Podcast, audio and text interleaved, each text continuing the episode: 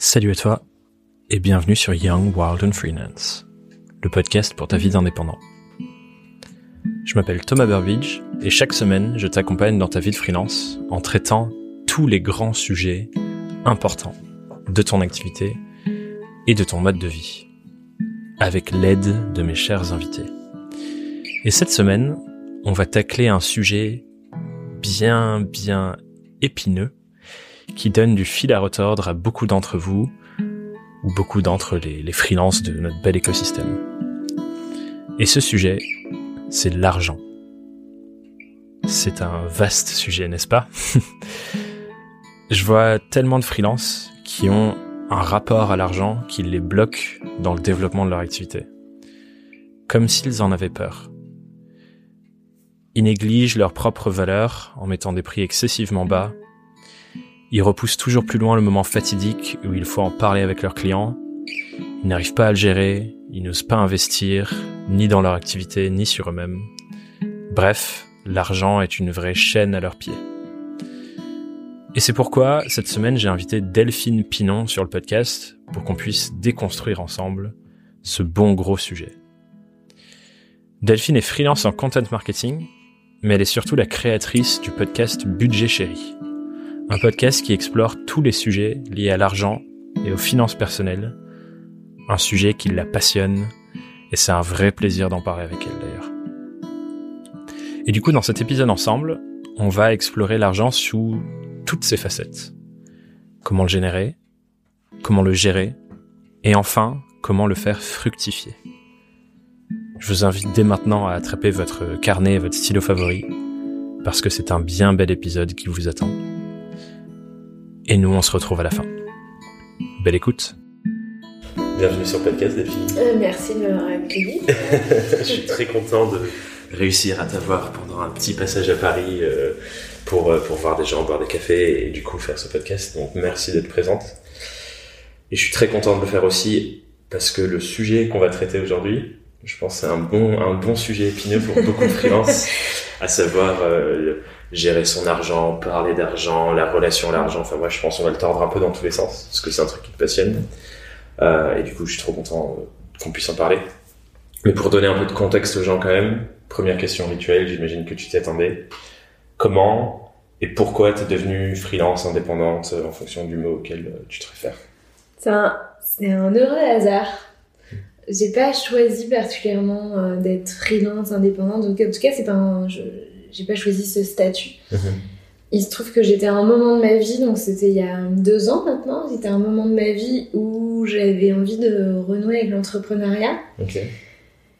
Et euh, au cours d'un déjeuner avec euh, mon ami Florian Lamache, euh, qui est un des créateurs du collectif Tech Alchemist, donc on va déjeuner ensemble, on se connaissait depuis un, depuis un petit moment. Et puis je lui dis, euh, j'ai envie de réentreprendre, je sais pas trop par quel bout prendre le truc. Et lui me dit, bah nous, euh, dans le collectif, euh, on, a le pro on, a aussi, cette envie-là parce que on touche un peu le, plafond de verre, mmh. on, vend, on vend notre temps, on est un peu full staffé, on vend notre temps et puis on se rend compte que bah, va falloir passer à l'étape d'après quoi. Et il avait identifié l'étape d'après comme étant ce serait, ce serait pas mal que euh, on consacre un peu de notre temps à, à développer des produits pour nous qu'on commercialiserait et dont on pourrait générer un revenu, un revenu mm. passif, un revenu récurrent. Euh, en gros, euh, continuer à faire de la presta, mais, euh, mais monter peu ses propres projets à côté. Ouais, exactement. Et donc du coup, bah voilà, ça se rencontrait.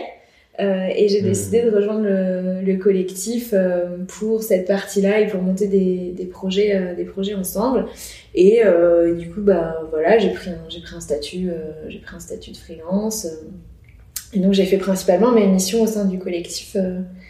Pendant, pendant un an et demi. Voilà. Donc à ce moment-là, tu passais plutôt sur les missions en interne de on crée des projets, on développe des choses et pas forcément directement avec des clients. Quoi. Exactement. J'ai bossé un peu avec quelques clients de, du collectif, mais, euh, mais j'ai principalement bossé sur les projets qu'on avait. Ouais. Et puis aussi un peu pour le collectif, parce que j'ai fait quelques missions euh, pour essayer de. On est, le collectif euh, Alchemist a toujours été un peu confidentiel. Euh, et donc, euh, c'est des gens très discrets, euh, des mm. techs qui ont pas envie de se mettre en avant, genre qui bossent bien, mais, qui ont pas envie trop de faire parler d'eux, quoi. Dont Sébastien qui est passé sur le podcast, Exactement. qui du coup fait la, qui est l'antithèse. ouais. Euh, il y a un an et demi, il n'était pas du tout dans cette démarche-là, mais, euh, mais effectivement, maintenant, on, essaie de faire le travail inverse, de, effectivement, de faire reconnaître et, et, connaître et reconnaître notre, notre savoir-faire et l'expertise. Euh, mais c'était pas du tout le cas euh, il y a un moment, mm. donc euh, j'ai contribué à essayer de, de, rendre Alchemist un peu plus visible. Cool. Bah, D'ailleurs, tu l'as très bien fait sur le podcast d'Alexis, et pour ceux qui mm. écoutent et que ça intéresse, je mettrai le lien. Parce que du coup, tu as bien creusé dans cet épisode sur comment ça fonctionne, l'envers du décor, pour justement dépasser ce côté un peu insider et, confidentiel. C'est cool. Et du coup, aujourd'hui, tu as bougé un petit peu encore dans, dans ton activité. tu tu t'es pris de passion pour le sujet de l'argent suite à une lecture que je sais qu'on a en commun, euh, dont on parlera sûrement un moment dans l'épisode. Et du coup, tu as créé un podcast qui s'appelle Budget Chéri, mmh. du coup, des contenus qui va autour. Et tu spécialises ton activité aujourd'hui euh, sur accompagner des fintech, notamment sur la partie contenu. Enfin, fintech, tout ce qui est autour de la finance et de l'argent. Voilà, finance, banque, assurance aussi un peu. Et euh, ouais, en fait, euh, je me rends compte, si je regarde un peu mon parcours euh, avec du recul, qu'il y a toujours un moment donné où je me lasse et j'ai envie de passer à autre chose. Hmm.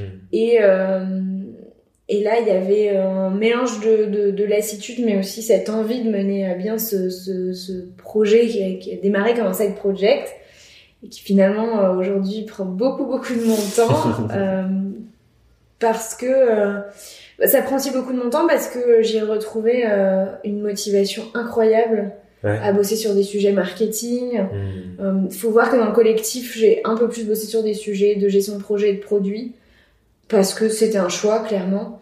Euh, et ça m'a fait, ça me fait énormément plaisir aujourd'hui de repartir sur des sujets un peu, euh, un peu, un peu marketing avec mes clients. Et c'est aussi, c'est aussi ce que je fais avec le, avec, ton projet podcast. Donc voilà, je, il se trouve que j'ai une, une, une passion. c'est un peu bizarre, mais pour les sujets de hein. gestion de. Ouais, ouais. c'est drôle de cette phrase, j'ai une passion pour la gestion de l'argent. C'est vrai que c'est une phrase drôle, mais je trouve que c'est une vérité en fait, tu l'incarnes vraiment et quand on en parle, comme le coup de téléphone qu'on a eu pour préparer cet épisode, euh, t'étais lancé quoi. Ouais, ouais carrément. non, en fait, c'est euh, une, ça part d'une frustration, ça part de sentiments que euh, je, je pourrais faire mieux. Hmm. Euh, oui, donc je gagne correctement ma vie. Oui, j'arrive à mettre un peu d'argent de côté. Euh, donc a priori, euh, les feux sont ouverts. Je suis, je suis jamais à découvert, si ce n'est que des fois j'oublie un peu de transférer de l'argent de mes comptes d'un compte à un autre. Mais mais c'est pas un vrai découvert. Et donc c'est c'est ok quoi. Mais moi j'ai pas le sentiment que c'est ok. J'ai le sentiment que ça pourrait être vraiment mieux quoi. Mmh. que euh, je pourrais épargner plus euh, je fais pas je, fais trop rien de mon épargne en fait. Euh, mmh. il dort un peu un peu sur une assurance vie sur des, des, des, fonds de garantie un peu sur un livret A. Pas, pas terrible quoi. Et c'est vraiment cette frustration de me dire enfin voilà c'est pas terrible. Mmh. ça se nourrit ça grandit ça grandit ça grandit. Et au bout d'un moment je fais mais attends arrête t'es pas du genre à quand tu mets le doigt sur une insatisfaction, une frustration, t'es vraiment pas du tout du genre à laisser passer ça. à la laisser quoi s'installer. Euh, et donc je me dis bah écoute, euh, va, vas-y cherche quoi, cherche des solutions. Euh, j'en cherche pas, euh, j'en trouve pas pardon, j'en trouve pas en tout cas euh, euh, en tapant rapidement des, des mots clés sur Google en français et puis au bout d'un moment je me dis ok il y a une littérature foisonnante aux États-Unis sur les sujets d'argent et surtout sur les sujets du béaba de euh, gérer son argent au quotidien. Mhm. Parce qu'en France, on trouve euh, du contenu assez foisonnant sur euh, la partie investissement, placement, qu'est-ce qu'on, comment faire fructifier son argent avec du, du, placement le, le, le, plus basique à celui le, plus élaboré mais c'est pas ça qui m'intéressait. Moi, je voulais gérer comment, comment je gère quoi, combien je dois mettre de côté tous les mois, comment je fais pour vraiment mettre cet argent de côté et pas piocher dedans euh, tous les quatre matins, euh, comment je fais pour suivre mes dépenses, pour m'astreindre à quelle discipline je dois avoir pour m'astreindre à, à, à, pas euh, surdépenser, euh, sur quoi je veux pas surdépenser, comment je fais pour suivre ça, etc. les outils qu'on nous propose, me, qui sont à notre disposition, ne me convenaient pas. Il y avait aucune littérature sur ce sujet-là, donc je pars m'informer. Euh, enfin, je, je pars pas littéralement aux États-Unis m'informer. en tout cas, dans, dans, ta tête et dans tes lectures. Ouais, exactement. et euh, ça a changé beaucoup de choses. Euh, ça, ça, j'ai trouvé ce que je, je cherchais. Quoi. Ouais. J'ai trouvé ce que je cherchais, j'ai trouvé des méthodes qui m'ont plu, j'ai trouvé des méthodes que j'ai mis en place, que j'ai adaptées, que j'ai perfectionnées, que j'ai expérimentées pendant un certain temps. Et, euh, et ça a été un, un, vrai game changer pour moi. Mmh. Bah, je, te, je te rejoins totalement, euh, notamment la lecture à laquelle je pense. Et je pense qu'on reviendra sur, sur euh, ces apprentissaisses de ce bouquin qui est Good, Rich Dad, Poor Dad. Ouais. Père riche, père pauvre pour Père riche, père pauvre pour les francophones. Désolé, c'est des billets anglophones qui te ressortent. Mais j'ai adoré ce bouquin et j'ai appris, enfin, ça m'a donné des claques, quoi. Donc, ouais. je reviendrai un peu sur ce que ouais, j'en retiens après. J'aime beaucoup, t'as dit le mot fruct, faire fructifier son argent. Moi, il y a une phrase que j'adore autour de l'argent dont on a discuté au téléphone aussi, c'est le sujet de l'argent, le maîtriser, ça veut dire savoir générer de l'argent, gérer son argent ouais. et faire fructifier son argent. Ouais. J'aimerais qu'on essaie de traiter ces trois parties du coup ouais, euh, dans l'épisode, euh, parce que je pense que beaucoup trop de freelance ont du mal déjà avec la première brique, c'est-à-dire générer de l'argent, euh, savoir vendre ses services, trouver ses clients, etc. La question que j'ai envie de te poser, c'est comme toi, c'est un sujet dont tu parles tous les jours et qui t'intéresse et tu as fait plein de lectures et tu te plonges loin dedans. À quel point est-ce que tu penses que notre rapport à l'argent, c'est-à-dire les pensées qu'on a sur l'argent, ouais. comment on le voit, ça a un impact sur notre capacité à générer de l'argent Alors, c'est un sujet vaste et intéressant. Je suis pas sociologue, j'ai lu, lu, pas mal de bouquins là-dessus et, euh, et d'ailleurs je suis en, en préparation d'un épisode spécifique sur la relation à, à, à l'argent avec un spécialiste de ce sujet-là. Euh, clairement, c'est un sujet qu'on pourrait presque aborder en thérapie et qu'on n'aborde jamais en fait. Mais notre relation à l'argent dit beaucoup de choses de nous. Ouais. Et, euh, et, souvent, il faut vraiment aller chercher dans les racines de notre héritage familial et de notre Clairement. enfance sur euh, notre relation à l'argent. Et euh, il y a cette, c'est pas un adage, mais c'est c'est une, une, une, façon de penser qu'on retrouve souvent dans les bouquins d'argent, c'est se dire que quand on est à la, à la, à, la, à la bonne place, dans la bonne énergie, qu'on fait le bon métier, qu'on met son talent au service des bonnes choses, mmh. on va naturellement attirer l'argent à nous. Euh, et à l'inverse, euh, on peut aussi euh, bah, avoir une, de grosses difficultés à, à, à attirer l'argent à nous. Mmh. Bon, c'est pas si simple que ça. Ça veut pas dire il faut mettre oui. les conditions en place pour que ça vienne. Mais prends par exemple euh, quelqu'un qui aura un, ta un, talent vraiment particulier à travailler le cuir, à, à, qui est très méticuleux, qui, mmh. qui du coup s'installerait en cordonnerie par exemple et qui euh, bah, qui devient le meilleur cordonnier de son quartier, un ouais. super commerçant, très content.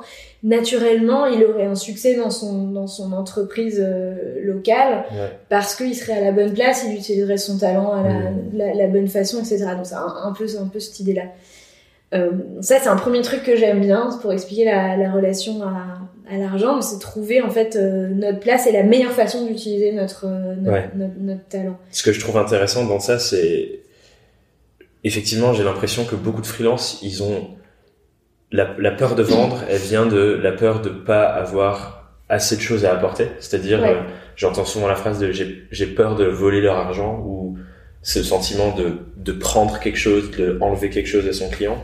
Et je pense que ça, ça vient vraiment du fait de, ben, j'ai pas l'impression que ce que je fais, ça va faire une vraie différence dans sa vie. Donc, ça a un, une importance pour lui de, de, de me payer pour ça. Moi j'utilise une distinction euh, avec les gens, que, les freelances que j'accompagne souvent, c'est de dire rendez-vous compte que vous n'êtes pas une dépense pour vos clients, vous êtes un investissement, c'est-à-dire que quand ils mettent euh, 100 euros, 200 euros, 1000 euros, 3000 euros dans votre prestation, vous devez leur apporter une valeur perçue qui est au-delà de ça pour que ce soit un investissement.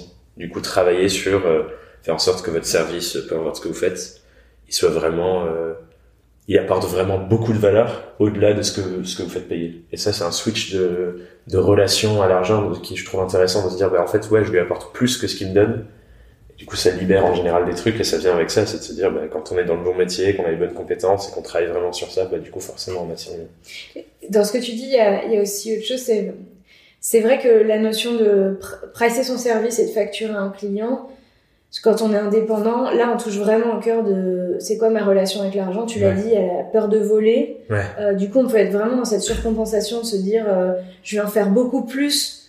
par exemple, on a défini un tarif si on price au forfait, on a défini un tarif. Euh, ben en fait, euh, je vais en mettre beaucoup plus que ce que j'ai mis, comme ça il sera content. Ou alors, euh, je vais facturer que deux heures, alors j'en ai passé trois, parce que il y a cette idée, j'ai peur de, j'ai peur de voler l'autre, j'ai peur qu'on qu'on me prenne pour un voleur. Et ça, c'est c'est pas moi qui le dis, je suis pas sociologue encore une fois, mais faut vraiment aller chercher dans les racines de son enfance, quel type de relation on a vu. Alors, il y a plein de choses à, aller sur lesquelles on peut mettre un, un, microscope et une loupe. Il y a par exemple euh, comment ça se passait avec l'argent au sein de, au sein de ma maison. Ouais. Est-ce que l'argent était source de conflit entre mes parents, hmm. par exemple, ou entre mes frères et sœurs et mes parents hmm. euh, Est-ce que, euh, est-ce que je voyais mes parents s'engueuler à propos de l'argent? Est-ce qu'on parlait d'argent à la maison? Il y a aussi euh, l'histoire vraiment familiale au, au, au, sens le plus large. Est-ce que, par exemple, il y a eu un, un lourd héritage Il y a eu des, des, des discussions liées à un héritage dans ma, dans ma famille? Est-ce que quelqu'un dans ma famille s'est enrichi euh, de manière euh, malhonnête ou on soupçonne qu'ils se sont enrichis de manière euh, un peu malhonnête. voilà. Est-ce que l'argent a pu être la cause d'un divorce, d'une séparation, d'un malheur dans ma famille, une ruine par exemple, une entreprise qui n'a pas une, une, banqueroute, enfin une faillite, etc. Et en fait ça peut nourrir énormément d'aujourd'hui nos relations avec l'argent et notamment il y a des gens euh, qui ont cette difficulté à garder de l'argent. C'est-à-dire que je, je le génère, je le claque tout de suite. Quoi. Parce que j'arrive pas à garder de l'argent, parce, que, parce que ma relation à l'argent, euh, c'est que l'argent, c'est euh, c'est sale, c'est dangereux. Euh, ça peut m'attirer des ennuis. Les gens qui l'ont, c'est des mauvaises personnes. Donc, si je génère beaucoup d'argent, faut vite que je le dépense pour pas avoir. Exactement. Et en fait, essayer de, essayer de comprendre quelle est ma relation avec l'argent aujourd'hui? Est-ce que j'ai une facilité à en générer? Est-ce que j'ai une difficulté à en générer? Est-ce que je me sens euh, systématiquement euh, redevable? Est-ce que j'ai euh, une insécurité vis-à-vis de l'argent, etc. Et ensuite, essayer d'aller comprendre, mais donc c'est qu'est-ce qui s'est passé vis-à-vis de l'argent dans ma famille, au sens vraiment large, très large, pas juste mes parents, mes frères et sœurs, et, et voir s'il peut y avoir un lien et essayer de voilà de d'abandonner, hein, c'est pas facile, mais d'abandonner ce passé, euh, c'est du passé, et du coup de couper un peu ce cordon entre le passé et le, présent sur sa relation. pour se permettre aussi d'aller plus loin et de se dire, bah, tout ça, c'est ça a peut-être un jour été à mon service, mais aujourd'hui c'est devenu un frein au développement de mon activité, et j'ai besoin de couper pour pouvoir aller vers euh, le mode de vie que j'ai envie de vivre, euh, les projets que j'ai envie de mettre en place, les rêves Exactement. que j'ai. Arrêter avec le syndrome du voleur, arrêter avec le syndrome de l'imposteur et commencer à, à, se valoriser à son juste prix et mmh. ne, ne, pas avoir ne pas avoir peur de et tout simplement aussi ne pas avoir peur de parler d'argent avec son client. Ce qui est un gros sujet et c'est vrai, c'est Souvent, on fait toute la présentation, on est là, on présente tout ce qu'on fait, et là, il y a la dernière slide, ah, les budgets, merde. Mais c'est un peu comme euh, quand dans, dans, un entretien d'embauche, euh, parler de son salaire et de ses prétentions salariales. Exactement. Euh, c'est énorme comme sujet. Ça, ça fait, ça fait appel à des ressorts psychologiques chez les gens qui peuvent être ultra gênants, ultra mmh. paralysants, ultra empêchants, en fait. Et en fait, faut avoir conscience de ça, travailler dessus, essayer de le dépasser. Je, je, parce que ça peut vraiment changer votre vie que de changer ce, regard que vous avez sur l'argent quoi. Moi je trouve que il y a un, autre truc intéressant que je fais avec les, les freelances que j'accompagne euh, dans le programme, c'est souvent on voit que la, le regard qu'on a sur les chiffres, il est complètement différent. C'est-à-dire qu'il y, y, a des personnes pour qui 300 euros c'est extrêmement cher, ouais. et des gens pour qui 300 euros c'est rien du tout. Ouais. Et j'adore les mettre dans des contextes où du coup tout d'un coup il y a des changements de, de enfin des bascules de comment on voit les choses. Mon pote JCK quand il est passé sur le podcast, il a fait ça de manière merveilleuse quand il racontait la journée où il a failli devenir millionnaire en vendant sa startup. Ouais. Ce qui n'est pas arrivé, dommage pour lui, mais euh, du coup ça change le contexte dans lequel on est. Il y a un exercice que j'aime bien faire avec le freelance que j'accompagne, c'est de dire, imagine il y a un client qui vient te voir et te dit, Delphine, j'ai 100 000 euros c'est quoi le service que tu fais pour 100 000 euros sur, euh, sur euh, 6 mois, par exemple? Et ça, ça fait réfléchir complètement différemment. Déjà, je vois ton visage, là. et, et, et, juste de dire, OK, si je devais vendre un truc à 100 000 euros, qu'est-ce que ce serait? Et ça change complètement notre manière de voir ce qu'on fait en fait. Et ça change la valeur qu'on met sur les actions qu'on porte, la valeur qu'on met sur nos compétences. Et rien que ce genre de choses, je trouve, euh, ok, on dézoome un peu, on change de cadre. Et quand on revient et qu'on se dit, bon là, j'ai vendu un truc à 200 balles, euh, peut-être que je devrais monter mes prix, quoi. Donc ça, je trouve ça intéressant aussi, changer de cadre. C'est la, la, la, peur de pas générer de l'argent, euh, parce que c'est sa survie en tant que freelance, la peur de pas générer de l'argent. quelque part, on, a, on joue avec sa survie. Et, euh, et, euh, et, on joue petit avec sa survie quand on se price. Petit. Quand on se price petit, en fait. rien que les exercices de se dire, qui est un truc que tu fais très bien dans, dans ta méthode budgétaire, et on, en va arriver dessus juste après, de se dire de combien j'ai besoin pour survivre, vivre confortablement, financer mes projets, etc rien que de prendre ce chiffre-là et de se dire, OK, j'ai besoin de 1500 euros par mois pour survivre. Et après, je regarde, OK, je vends euh, une prestation sur une journée à 100 euros. Ce qui veut dire que pour avoir mes 1005, il faut que je vende 15 jours dans le mois. Ce qui veut dire qu'il faut que je vende à les 10 clients. Et euh, j'ai euh, trois rendez-vous par mois avec trois clients différents. Le modèle, il peut pas fonctionner, en fait. Ouais. Rien que de regarder ça, beaucoup de gens ne le font pas. Après, ça peut être dangereux de, de trop corréler aussi euh, ce que tu vas pricer par rapport à ton niveau de vie. Oui. Euh, moi, j'ai déménagé, j'habite dans le Nord maintenant, évidemment. Euh, la différence, la différence elle, est, énorme. Et donc, si je disais j'ai besoin de bah, 1000 euros, 1200 euros pour vivre, et de pricer sur ça. je me mets à pricer 100 euros ma journée, ça n'a aucun sens. Je suis d'accord avec ça. Ça n'a aucun sens. Donc, faut, faut voilà. C'est pour ça que c'est important, je pense, d'avoir une fourchette de pour survivre, j'ai ça. Pour financer tous mes projets et disons avec tout l'argent que je veux, c'est la base. Combien de combien j'ai besoin pour, euh, pour, euh, pour, survivre. Effectivement, il faut juste s'assurer effectivement que ce qu'on génère, ce soit, au minimum ça et de viser du coup là où effectivement du coup qui est euh, j'investis dans les projets que j'ai envie de mener et, toute cette partie du coup de gestion. Du coup, je fais, je faisons la transition vers la gestion qui est la deuxième partie. Il y a une phrase que tu m'as dite quand on préparait l'épisode mhm. et je trouve résume euh, super bien euh, ce sujet de la gestion de l'argent et ta méthode budgétaire, c'est de dire pour s'enrichir, il y a eu deux manières de le faire. Soit gagner plus d'argent, soit moins en dépenser. Mhm. Et effectivement, tu as un avis là-dessus. Soit les deux, effectivement. Et les deux, c'est encore mieux. Et du coup, tu avais un avis sur ça que je trouvais très cool euh, par rapport à cette phrase. Je veux bien que tu le repartages. Alors, en fait, on a tendance naturellement à vouloir faire le, deuxième, c'est-à-dire euh, gagner plus pour s'enrichir. Le piège quand on cherche que à gagner plus, c'est que euh, on ne baisse pas notre niveau de, on ne baisse pas notre niveau de dépense. Et donc, gagner plus, ça va, on va jamais s'enrichir en faisant juste seulement que gagner plus. Euh, on va continuer. Mettons qu'on épargne 10% de son revenu, par exemple. Demain, si je gagne plus, je n'épargnerai toujours que 10% de mon revenu. Effectivement, c'est 10% d'un plus gros gâteau. Donc, euh, au lieu d'épargner 200 euros, bah, je vais peut-être épargner, je sais pas, 250 euros, etc. Ces 50 euros en plus que j'épargne, ils seront jamais game changing. C'est pas ces 50 euros en plus qui vont faire une différence, qui vont, m'enrichir. Après, ça dépend ce qu'on met derrière le fait de s'enrichir. Euh, Est-ce que s'enrichir, c'est consommer plus? Si pour vous, avoir accès à plus de consommation et consommer plus, c'est s'enrichir, bah oui, effectivement, euh, vous n'allez pas être dans une tendance à réduire vos dépenses. Mais pour moi, le seul mouvement qui permet de, qui permet de s'enrichir, euh, au sens où ça nous achète plus de liberté, mm. euh, c'est de réduire ses dépenses et d'augmenter ses revenus. Mais d'abord de réduire ses dépenses. Si on a pris l'habitude de réduire ses dépenses, d'être sur un, un, niveau de vie un petit peu plus, un petit peu plus, un peu plus simple et, et on pourra élaborer très longtemps sur ce sujet du simple. Euh, ça fait que tout ce qu'on gagnera en plus, ce sera du bonus, ce sera de l'épargne qu'on pourra investir, qu'on pourra faire fructifier, qu'on pourra mettre dans des projets qui ont vraiment du sens pour nous euh, et qui deviennent vraiment là une mesure de, de la richesse. Et je refais le lien avec le bouquin dont on parlait tout à l'heure, Père riche, Père pauvre, euh, pour, euh, pour donner une définition de, de ce que c'est d'être riche et de s'enrichir qui, qui, qui donne à réfléchir et qui est assez intéressante.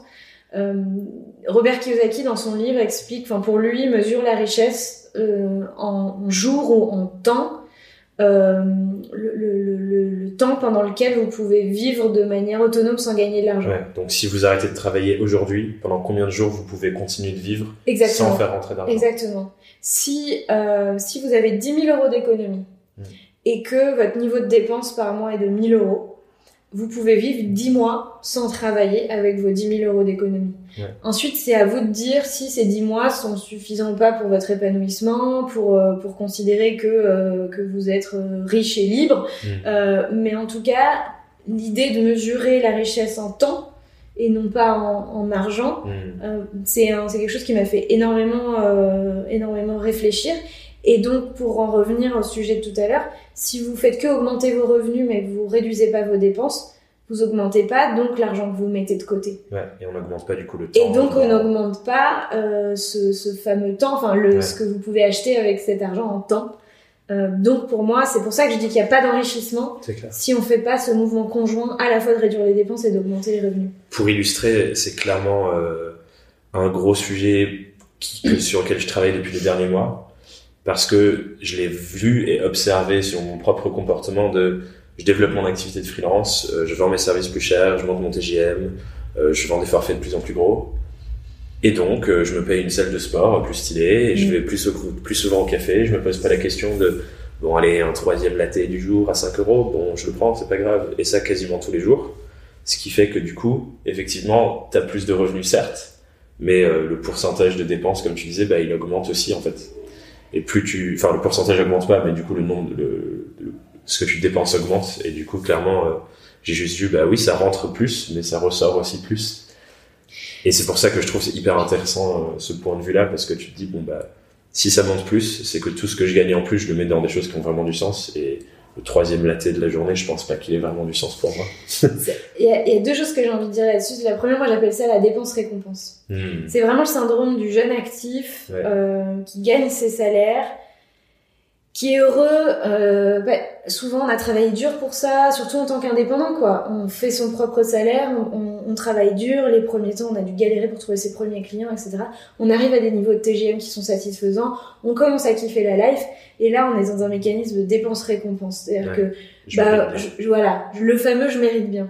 Je mérite bien de, de me reposer ce soir, du coup je commande Deliveroo. Je mérite bien de rentrer euh, en Uber euh, parce que j'ai fait une bonne journée et que je suis super fatiguée, alors que les métros sont encore ouverts. Je mérite bien, je mérite bien. Et en fait, tous ces mérites bien cumulés, euh, c'est ce que moi je vais appeler euh, le gaspillage financier.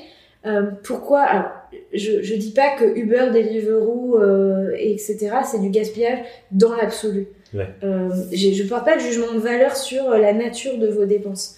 En revanche, je dis que c'est du gaspillage parce que tu viens exactement de le dire. Tu dis en fait, ce troisième latte, j'en avais pas besoin. Ouais. Euh, il me fait pas euh, plus plaisir que ça. Ouais.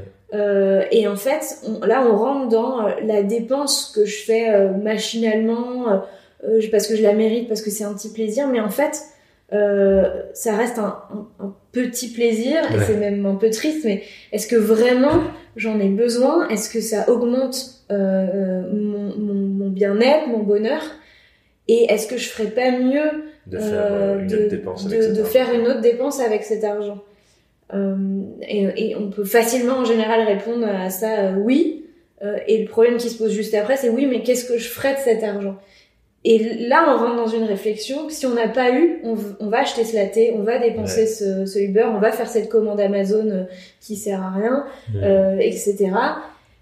Si on s'est pas posé les questions avant de qu'est-ce que je pourrais faire de mieux avec mon Ouais. argent. Ce que je trouve hyper intéressant là-dedans, c'est qu'on revient à une question que beaucoup de personnes qui se lancent en freelance se posent, c'est comment je peux donner davantage de sens à mon travail? Et là, du coup, la question de sens, elle revient sur comment je peux donner davantage de sens à chaque euro que je dépense. Ce qui fait que du coup, euh, tout, en fait, ce que je vois là-dedans, c'est que toutes les actions, que ce soit au- sur le développement de son activité, le marketing, euh, la, le- la gestion de son argent, euh, même les phrases qu'on dit, les personnes avec qui on interagit, on peut toujours se poser la question de est-ce que ça fait sens pour la vie que j'ai envie de me construire?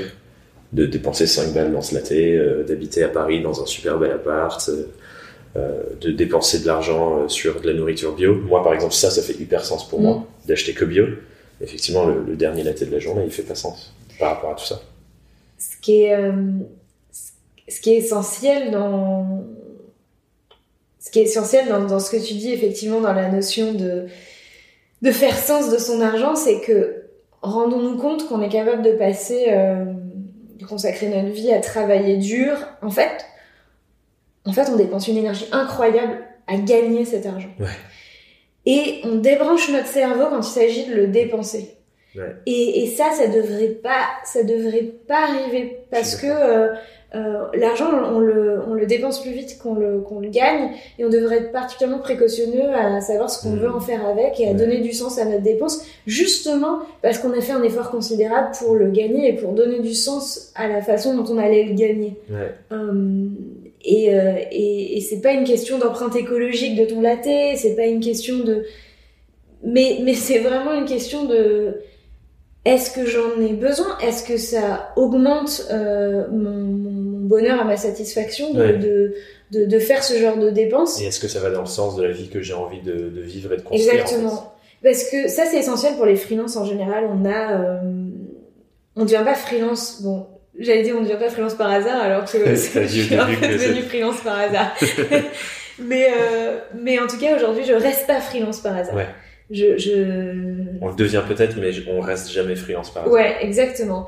Et donc, euh, je pense qu'il y, a beaucoup de freelance, beaucoup de gens qui t'écoutent, beaucoup d'éditeurs qui, euh, qui ont un projet de vie, qui ont, un, Ouais. qui, qui ont ce projet de vie de, de devenir nomade, de, de, de- d'habiter, euh, d'habiter au vert, euh, tu vois, de choisir déjà leur, leur, leur lieu de vie, de travailler moins. Ouais. Euh, par exemple, d'avoir une, une semaine de 3 ou 4 jours. Ouais, un meilleur équilibre Euh, avec le perso. euh, Exactement, euh, de pouvoir voir plus leurs enfants quand ils ont des enfants, de voilà, de- enfin, on peut imaginer tout il ce a qu'on veut, ouais, de faire en sorte que Monsieur ou Madame arrête de travailler tôt ou prenne une retraite anticipée, etc. Enfin, peu importe, il peut y avoir des tas de motifs et des tas de projets. Et en fait, il faut se rendre compte que ce, ce- ce fameux mécanisme de euh, je le mérite bien, euh, le- le- la dépense-récompense, Ouais. elle vient totalement euh, euh, euh, mettre des grains de sable dans les rouages de, de cet objectif, quoi, qui pourrait probablement être réalisé euh, en, j'en sais rien, en 2, 3, 4 ans, et qui de fait sera peut-être réalisé en 10 ans, en, Ouais. en, en 12 ans. Et, euh, et ça, c'est. Ça, il faut, il, faut, il, faut, se- il faut se rendre compte de ça, quoi. Et ce qui vient au travers de ça, c'est euh, le fait de se dire qu'on va devoir se priver. Mhm. C'est-à-dire que si on dépense pas, je, je, je... Non, ok, demain, je fais plus trois lattés par jour, je fais un latte par jour. Euh, parce que c'est ma nouvelle résolution. Mhm. Et après, tu te dis, euh, bah ouais, mais est-ce que j'ai vraiment envie de me priver Ouais, t'as l'impression de, de t'enlever quelque chose et je pense que Ouais, ça, ça revient à des, des, des fonctionnements psychologiques de base de l'être humain. C'est on déteste qu'on nous enlève quelque chose et quand on s'enlève quelque chose à nous-mêmes, c'est encore pire. Parce que du coup, on se dit, bah, j'ai les moyens, pourquoi je le fais, pourquoi je me prive. euh, Bah, pourquoi je me trime tous les jours si euh, je peux pas m'offrir trois lattés par jour, quoi Exactement. Et j'ai entendu cette phrase tellement de fois. Et, euh, et Enfin, pas fait- avec les latés, mais. Exactement. Et en fait, c'est une bataille euh, constante entre mon moi de maintenant et mon moi du futur. Mhm. Mon moi de maintenant, il veut un, la- un latte. Il veut le troisième latte. Il veut rentrer en Uber Ouais. alors qu'il est euh, 22h30. Mhm. Euh, il- enfin, bref, on va retomber sur tous les mêmes exemples. Alors que euh, mon moi du futur, euh, il veut prendre sa retraite à 40 ans. Euh, mon moi du futur, euh, il veut partir faire un tour du monde pendant, pendant un an. Mon Mhm. moi du futur, il veut mettre son enfant euh, dans une école euh, Montessori. Ouais. Euh, mon moi du futur, il veut partir vivre, euh, j'en sais rien, au Guatemala, ou- Ouais. peu importe. Ouais. Euh, mais euh, mais c'est difficile de si on n'y réfléchit pas c'est juste difficile de faire cette connexion entre mon, troisième Et m'éloigne l'investissement qu'on ferait dans. m'éloigne de, de, de cet objectif. Parce que c'est mon troisième latte aujourd'hui c'est mon troisième latte demain c'est mon Uber d'après-demain c'est mon Amazon d'après après-demain c'est euh, c'est euh, le pantalon que j'ai acheté euh, que en fait j'en ai déjà plein dans mon placard. Euh, c'est- en fait, c'est c'est c'est c'est le restaurant à 45 euros euh, alors que euh, je peux manger pour 25 euh, enfin, Ouais. c'est voilà le restaurant gastronomique alors que je peux je peux faire la bonne brasserie etc c'est c'est c'est tout accumulé en fait et Mhm. on, on, se- on se rend pas compte euh, on est dans la satisfaction du de l'instant du moment et, et on pense pas à la satisfaction du mois du futur C'est une question intéressante, du coup, ce- cette question du moi du futur. Il y a un truc qui est pas mal utilisé en coaching, euh, qui est de se dire quelles sont les actions et les choses pour lesquelles mon moi du futur me, me remerciera? C'est-à-dire, euh, s'imaginer, il y a Delphine de, y a de y a dans 10 ans. Mm. Pourquoi dans 10 ans elle dira merci Delphine de il y a 10 ans d'avoir fait ça, ça, ça. Merci d'avoir quitté. Et on peut le faire sur le travail, encore une fois. Merci d'avoir quitté ton job, de t'être lancé. Merci d'avoir Ouais. osé parler à ce client. Merci d'avoir osé faire ce projet. Mais ça peut être aussi, du coup, merci de ne pas avoir acheté un latte par jour en plus pendant euh, 10 ans. Ouais. Ce qui fait, euh, un latte c'est 5 euros pendant 10 ans, c'est énorme, quoi, les dépenses que ça engendre. Merci d'avoir franchi le pas de d'augmenter tes prix. Merci d'avoir dit non à ce client euh, pour une mission à moitié, à moitié prix. Euh, on peut aller, on peut aller loin dans le, ces sujets, ouais. le mois du mois du présent versus mois du futur. Et encore une fois, je trouve que ce qui est intéressant dans cette, et c'est c'est tout le sens de la, la, la, la méthode que je mets en place, c'est à partir du moment où tu te poses les questions tu sais exactement à quoi tu renonces quand tu fais une dépense dans le présent, à quoi tu renonces, Ouais. c'est faire ces arbitrages entre, euh, entre ces 5 euros que je vais dépenser là, ces 5 euros que je vais pas mettre dans, dans autre chose, Ouais. et faire cet arbitrage euh, là, une fois que tu sais exactement à quoi tu renonces et que tu décides de faire cet arbitrage, tu n'es plus dans la privation. Hmm. Parce que euh, c'est 5 euros cumulés, donc c'est 25 euros sur une semaine euh, de, de 5 jours de travail, euh, donc euh, c'est 100 euros dans le mois. Ouais. Donc c'est 100 euros du mois juste pour un troisième latte, ça veut pas dire que tu arrêtes le latte, tu vois. C'est clair. c'est 100 tu prends euros dans le mois. le plus. Exactement, c'est 100 euros dans le mois. Euh, Peut-être que je vais les mettre sur... euh, euh, pas forcément pour moi d'ailleurs, mais je vais alimenter une cagnotte cadeau Ouais. pour euh, les, les 20 ans de mariage, 30 ans de mariage de mes parents. Peut-être je vais faire un don à une SE qui me parle vraiment et je me dis toujours Je vais faire un don, exactement, exactement. Et il y a plein d'études qui montrent qu'il y a une corrélation directe entre euh, Ouais, euh, donner son argent, euh, l'utiliser pour les autres et le, et le bonheur et la satisfaction qu'on qu'on en Ouais. retire. Mais en tout cas, moi, euh, si je sais que c'est 100 euros par mois, je vais les consacrer à euh, un cadeau pour les 30 ans de mariage de mes parents, euh, je vais en faire don à une association, euh, je vais alimenter euh, un fonds pour l'éducation de mes enfants. Euh, ou euh, je, vais, je vais acheter du bitcoin, euh, j'en sais rien, parce que euh, c'est une façon de faire fructifier mon argent.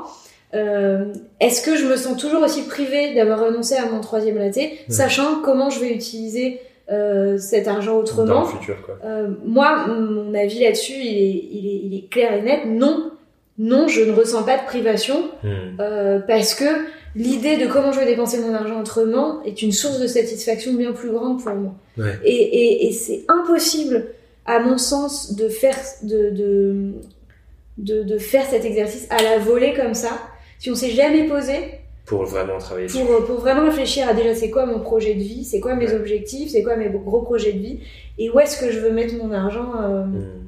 Et c'est la différence entre euh, celui qui va mettre euh, euh, 200, 300, 400 euros de côté tous les mois de manière mécanique sur un compte sans savoir vraiment euh, ce qu'il va en faire, à quoi ça va servir, etc. Euh, sans savoir si c'est suffisant d'ailleurs Ouais. pour couvrir euh, tous les besoins poser du la futur question tout mois. le en se disant ah je mets pas assez de côté, je mets pas assez de côté alors que c'est déjà 400 euros. Ou à l'inverse, on estime, euh, ouais, c'est largement, déjà je mets Ouais. 400 euros de côté et tout, et en fait, ces 400 euros de côté là, ils couvrent peut-être pas tous les besoins du futur mois, quoi. Hmm. Mais, euh, mais c'est toute la différence entre économiser au hasard, mettre, épargner au hasard, et épargner en, en conscience, Ouais, faire des manière arbitrages. Exactement. Et on élimine toute source de privation. Hmm. Ça a plein de bienfaits. Déjà, on élimine toutes les sources de privation, et en plus, on commence réellement à euh, ce que moi j'appelle aligner ses dépenses avec ses objectifs de vie. Ouais. Et du coup, bah, réaliser ses objectifs de vie euh, plus vite et plus, plus rapidement. J'ai une approche, euh, encore une fois, on en avait déjà parlé, mais j'ai envie de le partager aux auditeurs parce que je trouve que c'est hyper important. Dans cet arbitrage entre le mois d'aujourd'hui et le mois du futur, on pourrait presque se poser une question philosophique là-dessus et de se dire euh, est-ce que je suis épicurien et je ne vis que pour le présent parce que euh, ça se trouve, euh, il y a un bus qui va euh, m'écraser quand je sors après cet enregistrement? Ou est-ce que je suis toujours dans la projection de me dire ce que je crée aujourd'hui, j'ai envie que ça me permette de fructifier, d'améliorer mon niveau de vie, de faire de plus en plus de projets, etc., etc., et d'aller sur ce truc plus, plus de projection? J'ai adoré la phrase que tu m'as dit quand je t'avais posé cette question au téléphone la dernière fois, donc je veux bien que tu la répètes si t'es ok, sur qu'est-ce que tu dirais aux épicuriens. Euh, alors, je suis plus sûre de ce que je t'ai dit au téléphone la dernière fois, mais est-ce que ça ressemble à quelque chose Genre, est-ce qu'on a vraiment les moyens euh, D'être épicurien, Est-ce qu'on a vraiment les moyens d'être épicurien? Ouais. Bon, tu vois, je suis cohérente. Ouais, je trouve ça trop bien de se demander cette question. Est-ce qu'on a vraiment les moyens d'être épicurien? Ouais, et je pense, je pense que je t'ai dit, euh, ça c'est une phrase, euh, c'est une, une, citation, il faut rendre à César ce qui appartient à César. En l'occurrence, ça appartient à un auteur qui s'appelle Pierre-Yves Maxwin, qui est québécois et qui a euh, fait ce super livre qui s'appelle En as-tu vraiment besoin sur la surconsommation? Et sur le fait du mois du présent et du mois du futur, il dit qu'en fait, euh, ne pas épargner ou ne pas épargner assez, c'est euh, voler les autres de manière préméditée. Mmh. Euh, parce qu'à un moment de sa vie, on aura besoin du coup de faire appel aux autres, euh, à sa, même si c'est au moment de sa retraite, mais à l'assistance publique, mmh. euh, à, à, sa famille. Et, et, du coup, si on néglige en fait, si on néglige notre futur, notre futur nous, en mettant notamment pas assez d'argent de côté, en ayant cette attitude épicurienne de YOLO, je, moi je, je m'en fous, je, je, vis au présent, machin, etc bah c'est un espèce de, de vol prémédité quoi.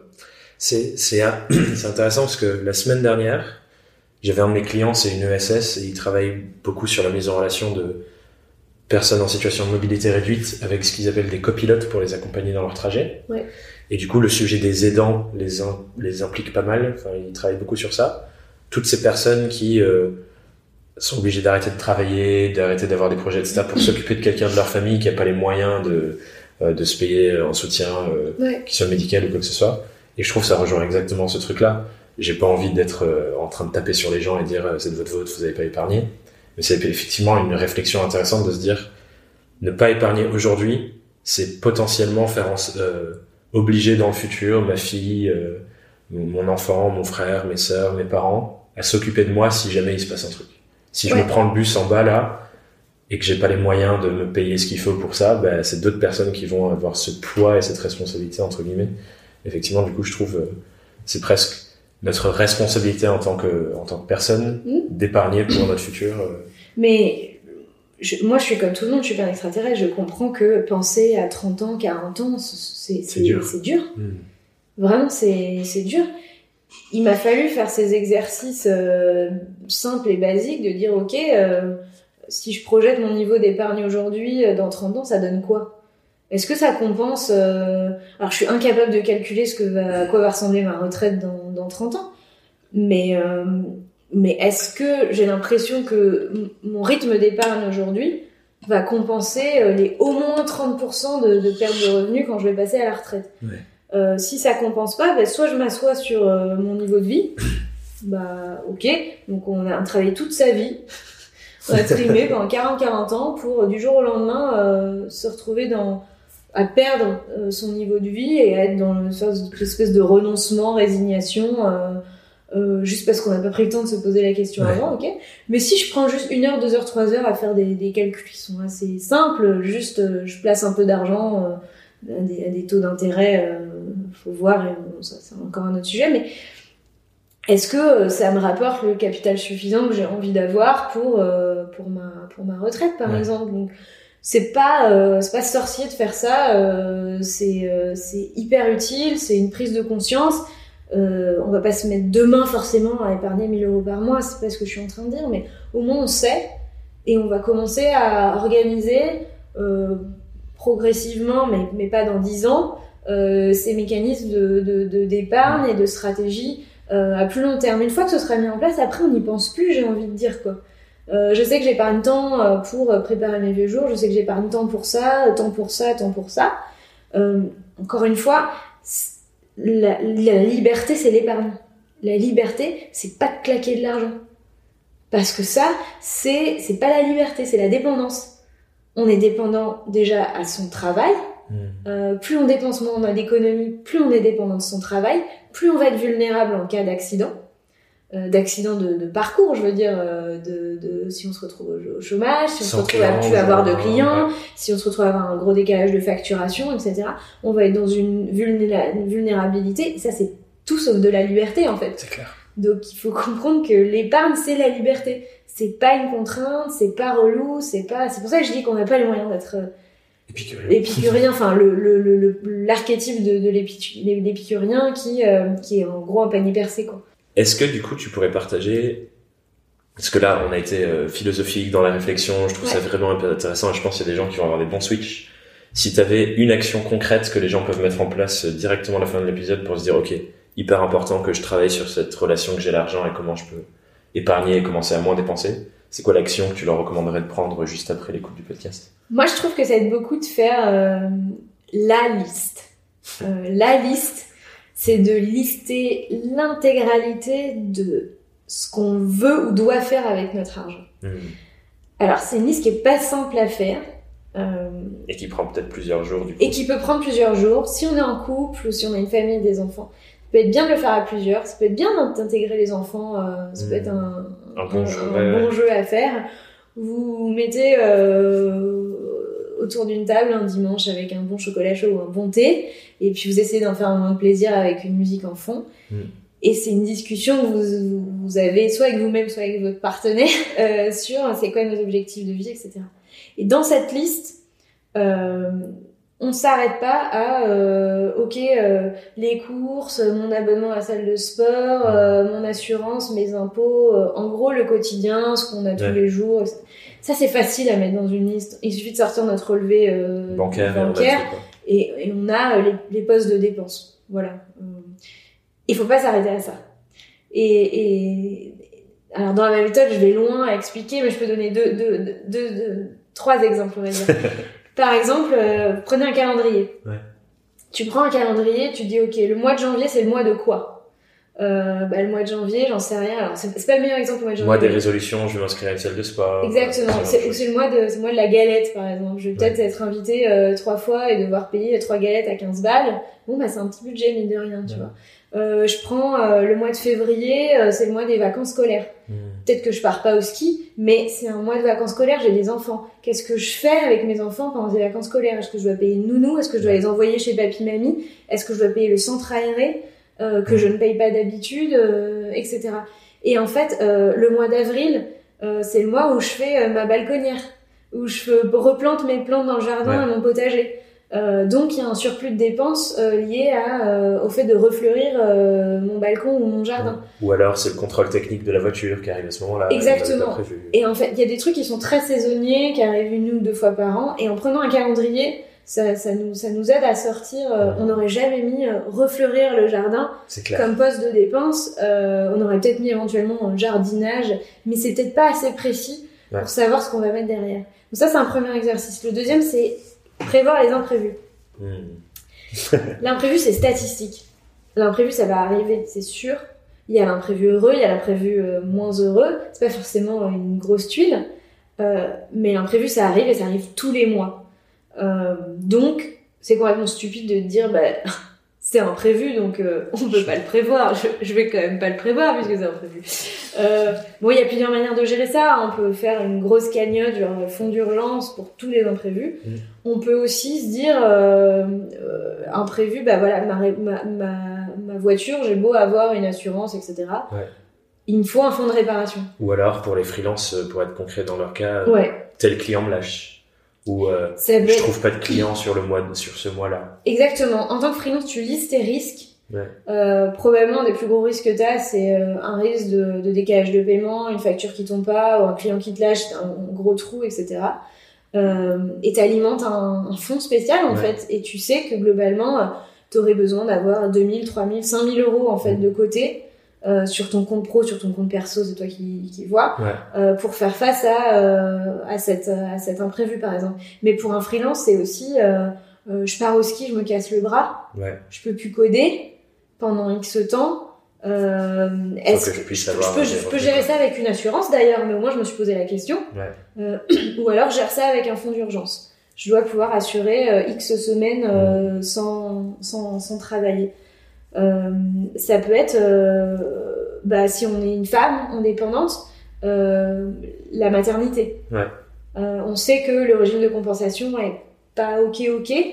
Euh, donc, euh, bah, je prévois un fonds d'urgence, même si je prévois pas d'être enceinte tout de suite, je, je suis pas enceinte ou j'ai pas d'enfant. Peut-être que j'ai un projet bébé à un an, deux ans, et que pour alimenter cette cagnotte, ça prend du temps, quoi. et euh, rester avec mon enfant un peu plus que ce que la Sécu me, me permet, euh, bah, je vais devoir mettre 2000, 3000, 4000 euros de côté, que je vais peut-être mettre un an, un an et demi à, à accumuler, par exemple, tu vois. Et, et donc ça, ça se, ça se prévoit. Et encore une fois, tu peux mettre un, un, un fonds d'urgence un peu fourre-tout.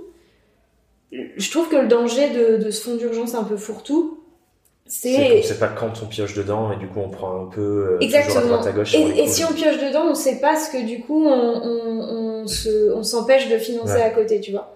Donc euh, moi, par exemple, bah, en tant que femme, je pourrais mettre euh, 2000, 3000, 4000 euros de côté sur une future maternité Ouais. et euh, aussi 4000 euros de côté sur euh, une problématique de paiement. Hmm. Euh, après, si je pioche 4000 dans, dans mon pot, après je le reconstitue. Ouais, enfin, bon, évidemment. Mais voilà, ça c'est pour les imprévus. Et le troisième sujet, c'est de financer ses projets et ses, et ses rêves. Ouais. Voilà, encore une fois, euh, bah, mettre un poste de dépense sur clairement c'est quoi mon projet. Ça peut être partir faire le tour du monde, ça peut être euh, m'offrir euh, euh, un mois de stage de, de, de, de plongée euh, parce Ouais. que je suis fan de, de plongée. Euh, ça peut être partir à une super conférence de développeurs aux États-Unis. Euh, J'exagère un peu que c'est des projets de vie, mais en tout cas, euh, projet de vie, ça peut être euh, partir m'installer, euh, je ne sais, je ne sais pas où, je ne sais quoi qu'est-ce, arrêter de travailler tôt, on a déjà donné cet, cet exemple, et d'alimenter euh, mes quoi. Et à partir du moment où j'ai fait cette liste, là, je peux savoir à quoi je renonce avec mon fameux latte. Oui. Bah, c'est merveilleux. Si j'ai pas cette liste, je Ouais. sais pas. Bah, c'est trop bien parce que du coup, je pense effectivement c'est ultra concret euh, pour les gens qui écoutent de se dire bon bah voilà, euh, l'action que vous avez à faire après le podcast, c'est ça. Je voudrais venir du coup sur le dernier point. Ouais. On a fait générer, on a fait gérer. Ouais. Le dernier c'est fructifier. On va devoir le faire assez rapidement parce que on est déjà en train de déborder. Je sais que c'est un sujet qui se passionne donc c'est pas du tout étonnant.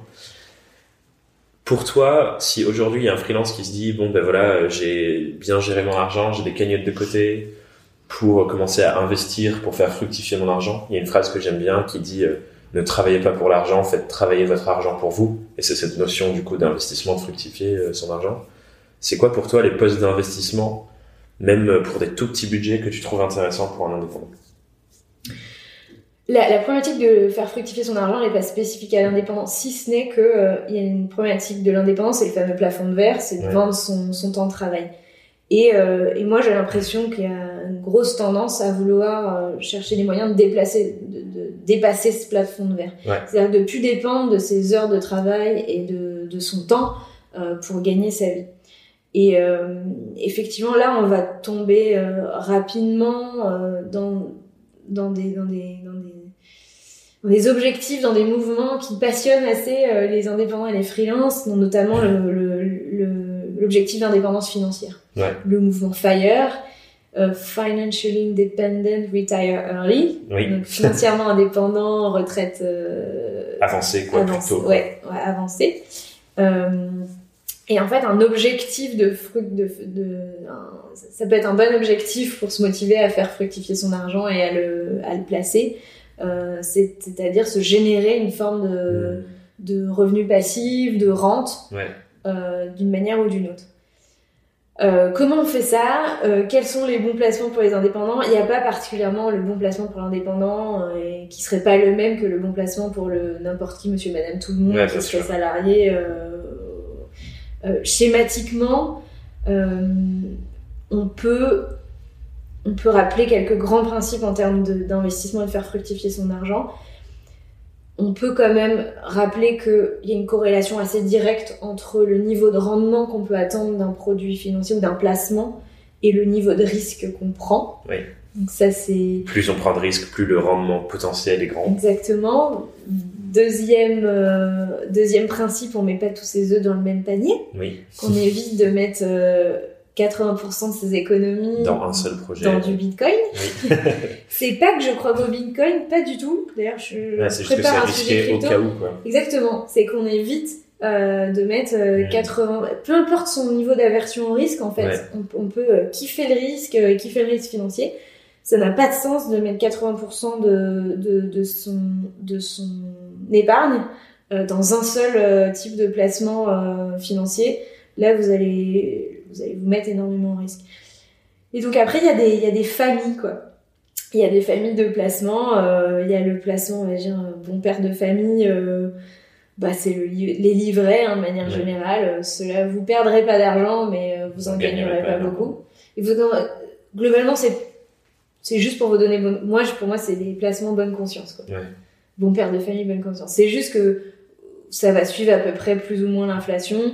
Vous allez pas perdre de l'argent mais vous allez jamais genre faire fructifier votre argent, vous enrichir euh, avec des placements ouais. de famille. comme on pourrait faire sur euh, un achat immobilier qu'on revendrait plus cher après, euh, qui sont forcément du coup plus risqués. Mais... Ouais. Alors du coup, si vous avez aujourd'hui une bonne partie de votre argent, là on parle d'argent perso, sur sur des placements de ce type-là il serait bon de diversifier quoi. Il serait mmh. bon de diversifier. Après, il y a un certain nombre de typologies de placements qui sont un peu plus intéressants. On arrive à 4, 5, 6. On va pas s'étendre sur ces placements. Et là, après, on va arriver à ce que moi je commence à considérer comme haut rendement, 8, 9, 10. Euh, il y a la bourse. Mmh. Je suis pas une experte en bourse. Il faut, je, je, je prépare des épisodes là-dessus, mais je, je suis pas une experte en bourse. Il y a des placements qui peuvent être assez intéressants, euh, qui sont le crowdfunding immobilier, je vous invite à aller regarder. Et pour les indépendants, le crowdlending. Donc c'est sur toutes les plateformes où on, prête à des entreprises, hmm. à des taux d'intérêt qui peuvent être 4, 5, 6, 7, 7%. Donc là, on finance l'économie réelle. Euh, et ensuite, si on veut aller explorer euh, le beaucoup plus risqué, euh, moi j'aime beaucoup l'immobilier, mais tout le monde n'est pas. Et là, on peut. alors, il y a l'immobilier de base. J'achète un appart à Paris. je, je, je fais de l'investissement locatif à Paris. Malheureusement, on est plutôt sur du 3-4% de rendement sur ce type d'immobilier.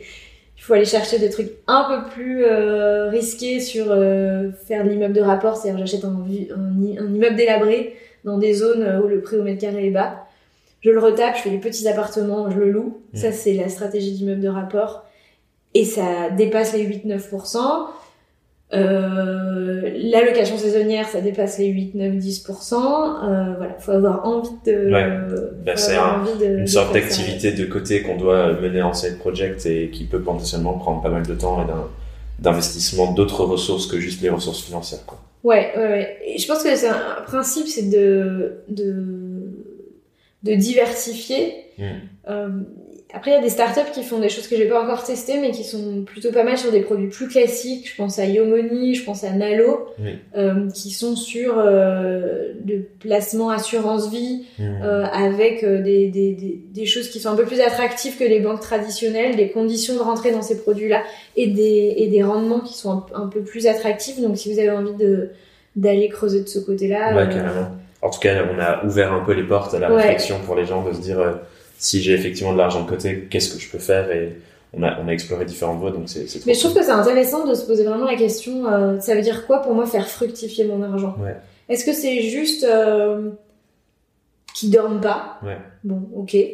Euh, est-ce que, est-ce que je, est-ce que vraiment je me dis j'ai envie de que cet argent travaille pour moi quoi? Mmh. Aujourd'hui, j'investis X et euh, dans 20 ans, potentiellement, j'ai X plus 30%, X fois 2, euh, sans avoir rien fait, si ce n'est avoir assumé un risque. Qu'est-ce que ça veut dire pour moi, euh, faire fructifier mon argent? Exactement. Et en fait, entre moi et mon objectif, il y a une stratégie à construire.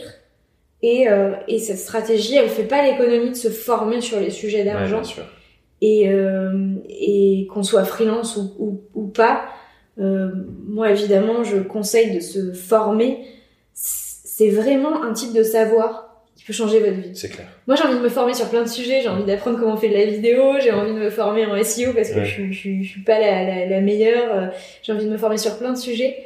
Mais je sais que apprendre à gérer son argent, euh, c'est un sujet qui peut changer votre vie. Ouais. Vraiment changer. Moi, j'ai considérablement réduit mon niveau de stress vis-à-vis -vis de l'argent. Euh, et, euh, et, et, je, et je m'amuse à mettre en place ces stratégies, à penser à long terme, ça m'amuse. C'est pas rébarbatif, mais il y a une petite marche à franchir mm. Euh, pour, pour faire sauter le verrou euh, du côté un peu chiant du truc. Mm. Et, euh, et normalement, ça peut vraiment devenir, ça peut devenir fun, quoi. C'est un, un jeu, quoi. Ouais. C'est un, un jeu avec des stratégies à mettre en place. Et on s'amuse à, à voir ce qui se passe. Ah, j'ai perdu de l'argent, mince. Bon, bah, du coup, qu'est-ce que j'ai appris? c'est un peu comme développer son business au final. Ouais, c'est un jeu. Je trouve que je trouve que pour des, des freelances qui, qui ont quand même un minimum de fibre entrepreneuriale quand même, il y a vraiment un côté euh, il y a vraiment un côté sympa qui peut devenir un jeu quoi. Il faut il faut, faut accepter que ça peut devenir un, un jeu. il faut, faut, accepter que ça peut être cool. On va arriver sur les deux dernières questions. Juste pour rebondir sur ça j'ai envie de, de partager une petite phrase. Ça vient de bon euh, profil euh, grand entrepreneur américain qui crée beaucoup de contenu etc qui s'appelle Grant Cardone. Mais il dit une phrase que je trouve quand même assez intéressante qui dit votre argent il n'a pas de valeur jusqu'à ce que vous l'utilisiez tant que c'est juste un numéro sur un ordinateur dans une banque quelque part, en, vrai, il ne sert à rien. Mais quand vous l'utilisez pour, moi personnellement, ce que je fais beaucoup avec euh, mon argent, parce que je suis pas encore sur des grosses sommes, mais je l'investis sur la création de contenu. Euh, donc par exemple, je vais payer un vidéaste pour venir filmer une de mes conférences, et du coup, je peux réutiliser euh, ce contenu-là de plein de différentes manières. Pour moi, ça c'est comme ça que je fais fructifier mon argent, c'est-à-dire que je le fais travailler pour moi mes 200 euros sur mon compte ont moins de valeur qu'une conférence de une heure que je peux réutiliser de plein de différentes manières pour communiquer autour de ce que je fais. Et du coup, je trouve cette notion intéressante et on va passer d'étaler dessus, mais du coup, c'est une matière à réfléchir pour les gens qui écoutent. C'est votre argent tant qu'il dort dans votre compte bancaire et que vous ne mettez pas au travail, entre guillemets, il a vraiment pas de valeur parce que c'est juste un numéro quelque part. Et je pense qu'on est très attaché à cette notion de genre, euh, presque comme si on avait euh, des lingots d'or dans une banque quelque part. On a l'impression qu'on s'enrichit alors qu'au final, c'est juste des numéros sur un compte. Donc juste pour remettre du contexte, je trouvais ça cool de dire ça. Les deux dernières questions du coup, euh, pour arriver sur la fin de l'épisode, c'est euh, si tu étais face à Delphine plus jeune qui par hasard devient indépendante, c'est quoi le conseil que tu lui donnerais avec toutes ces réflexions que tu as eues, notamment sur l'argent depuis ça? Ouais. Euh, ah, j'en ai un. euh, Delphine qui devient indépendante, elle aurait dû se préoccuper de, de faire certains investissements avant d'avoir le statut d'indépendant. Hmm.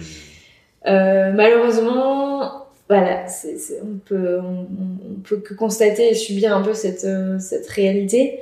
Euh, quand on est indépendant, on est coupé euh, du marché bancaire notamment. On n'a plus accès au crédit au moins pendant un temps. Hmm. Au moins, euh, alors c'est la règle, c'est trois bilans. Évidemment, il y a plein d'exceptions. On peut, on, peut se faire financer au bout du premier bilan, ça arrive. On peut se faire financer au bout du deuxième bilan. J'ai plein d'amis qui ont des exemples sur le Et ouais, ça dépend vraiment de sa situation. N'abandonnez pas. Euh, faites, euh, allez voir 50 banques s'il faut. N'abandonnez pas.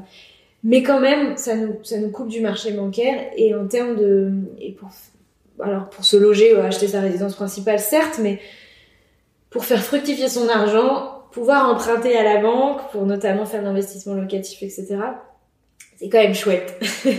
et ne pas avoir à attendre, c'est quand même chouette. Euh, et du coup, euh, j'aurais dit, j'aurais dit à la Delphine en CDI, euh, j'aurais dit, euh, t'aurais, t'aurais, t'aurais dû profiter hmm. de ça pour faire tes premiers investissements. Et, et la banque, une fois que je suis indépendante et qu'elle voit que j'ai déjà fait des investissements, là, elle aurait aussi, c'est aussi un motif euh, supplémentaire qui joue en votre faveur quand vous êtes indépendant, c'est quand vous avez déjà investi par le passé, que vous avez un track record, etc. Si vous, vous arrivez nulle part, vous avez rien, euh, que vous vous lancez en, en, en freelance et que percevoir vous, le risque vous avez peu de revenus, vous touchez probablement euh, le chômage, qui, est, ce qui est génial, mais du coup pour la banque vous êtes un chômeur en vrai. vous êtes un chômeur qui, qui, qui s'amuse euh, à générer du, du revenu à côté, tu vois. Du coup, ce qui est intéressant, c'est que la banque elle-même est en train de réfléchir à comment est-ce que j'investis mon argent sur cette personne et son projet. Ce qui est du coup la même réflexion que nous on a de se dire bah, je vais placer mon argent, mais la banque elle a la même réflexion quoi. Exactement et euh, bon bah on peut on peut on peut on peut critiquer ce modèle pendant des heures. C'est, il est là et il existe. Donc euh, donc malheureusement, euh, on n'a que ses yeux pour pleurer. Euh, alors ça retarde mes projets. Enfin, personnellement, moi ça juste ça retarde mes projets. Ouais. J'aurais préféré pouvoir les faire maintenant. C'est pas grave, je, ça les retarde. Jouer avec les règles du jeu. En tout cas, clairement, voilà, il y a tout ce que je vous ai dit avant, mais mais mais ouais, j'avais envie de terminer sur ce truc-là. Et, et la dernière question, du coup, qui est cette fois-ci pas adressée à, la Delphine du passé ni la Delphine du futur, mais aux auditeurs, c'est mm. j'aime bien finir sur une question qui va les faire réfléchir. Donc on leur a donné des actions, on va leur donner une question aussi maintenant. Si tu as une question à leur poser pour qu'ils réfléchissent sur euh, leur mode de vie, leur activité de freelance, euh, tout ce qui va autour du fait d'être indépendant, c'est quoi la question que tu as envie de leur poser? Euh... je, je, je pense que c'est un peu une série de questions autour de euh, est-ce que tu as les moyens est-ce que tu as les moyens de? Est-ce que tu as les moyens de ce troisième latte est-ce que tu as les moyens de négliger ton futur? Est-ce que tu as les moyens de négliger ton épargne? Est-ce que est-ce que tu as les moyens de procrastiner? Hmm. est-ce que tu as les moyens de remettre euh, ad vitam aeternam euh, Hmm. les questions euh, les questions d'argent quoi? Est-ce que tu as les moyens de les mettre même carrément de côté dans ta tête quoi? Et euh, pose-toi ouais vraiment quoi pose Ouais. pose pose De manière honnête et pas fuir la question. ouais ouais ouais et vous avez le droit de moi le nombre de fois où j'ai procrastiné dans ma vie vous avez le droit de vous dire ouais là clairement c'est un sujet j'ai juste pas envie de j'ai pas envie et repense à, ma- à, à ce que je viens de te dire et dis mais est-ce que j'ai les moyens de pas avoir envie quoi? Est-ce que j'ai les moyens de pas avoir envie de m'occuper de ces choses là Hmm. Trop bien. voilà Bonne question de fin. Merci beaucoup Delphine pour ce- cet merci échange. à Je suis trop content. Où est-ce que les gens peuvent venir te suivre, aller plus loin sur la question de l'argent? Parce qu'il Ouais. y a un super podcast toutes les semaines. Ouais, ouais, ouais. Euh, bah, écoutez, euh, je... moi aussi j'ai un podcast, ça s'appelle Budget Chéri. Euh, donc vous le retrouvez sur toutes les plateformes d'écoute, euh, sur le site budget-chéri.com. Je mettrai tous les liens dans la description. Voilà. donc ils auront tout. Euh, Et si on veut t'écrire pour discuter avec toi directement, Vous pouvez m'écrire à delphine-budget-chéri.com. trop bien. Vous pouvez me contacter sur LinkedIn. Honnêtement, je, je crois que je réponds à tous les messages. Donc, Cool. voilà. Bah, espérons qu'il y en ait des milliers et comme ça tu pourras plus répondre à tous. Non, je rigole. Elle répond à tous les messages, même si vous êtes des milliers, allez-y. ouais. Bah écoute, c'est des problèmes de riches, comme comme on dit. Super mot pour terminer l'épisode. Merci Delphine et à très vite. Merci beaucoup. Ciao. J'espère que cet épisode t'a plu. Personnellement, même en le réécoutant pour, euh, pour préparer la sortie de cet épisode, j'ai repris des belles claques de savoir. Franchement, euh, il il y y a plein de choses à travailler dans cet épisode. Du coup, ce que je t'invite à faire, c'est de programmer dès maintenant dans ton calendrier une deuxième écoute plus active avec un carnet, si tu l'as pas fait avec un carnet cette fois-ci, ou en tout cas en mettant pause, en passant à l'action, en écrivant. Enfin bref, utilise cet épisode comme un vrai outil de travail sur ce sujet de l'argent. Donc prends ton calendrier et programme ça dans les prochains jours ou les prochaines semaines pour appliquer concrètement tout ce qu'on y partage et tous les échanges qu'on a eu avec Delphine euh, pendant cette, euh, cette heure d'épisode de, podcast. Pour retrouver tous les liens qui sont mentionnés dans cet épisode, vous pouvez les retrouver sur euh, la page dédiée à cet épisode sur mon site thomaburbidge.com. Et maintenant, je vous laisse ressasser tout ça, faire mûrir vos réflexions. Et de mon côté, je vous dis à la semaine prochaine sur Young, Wild and Freelance. Bye bye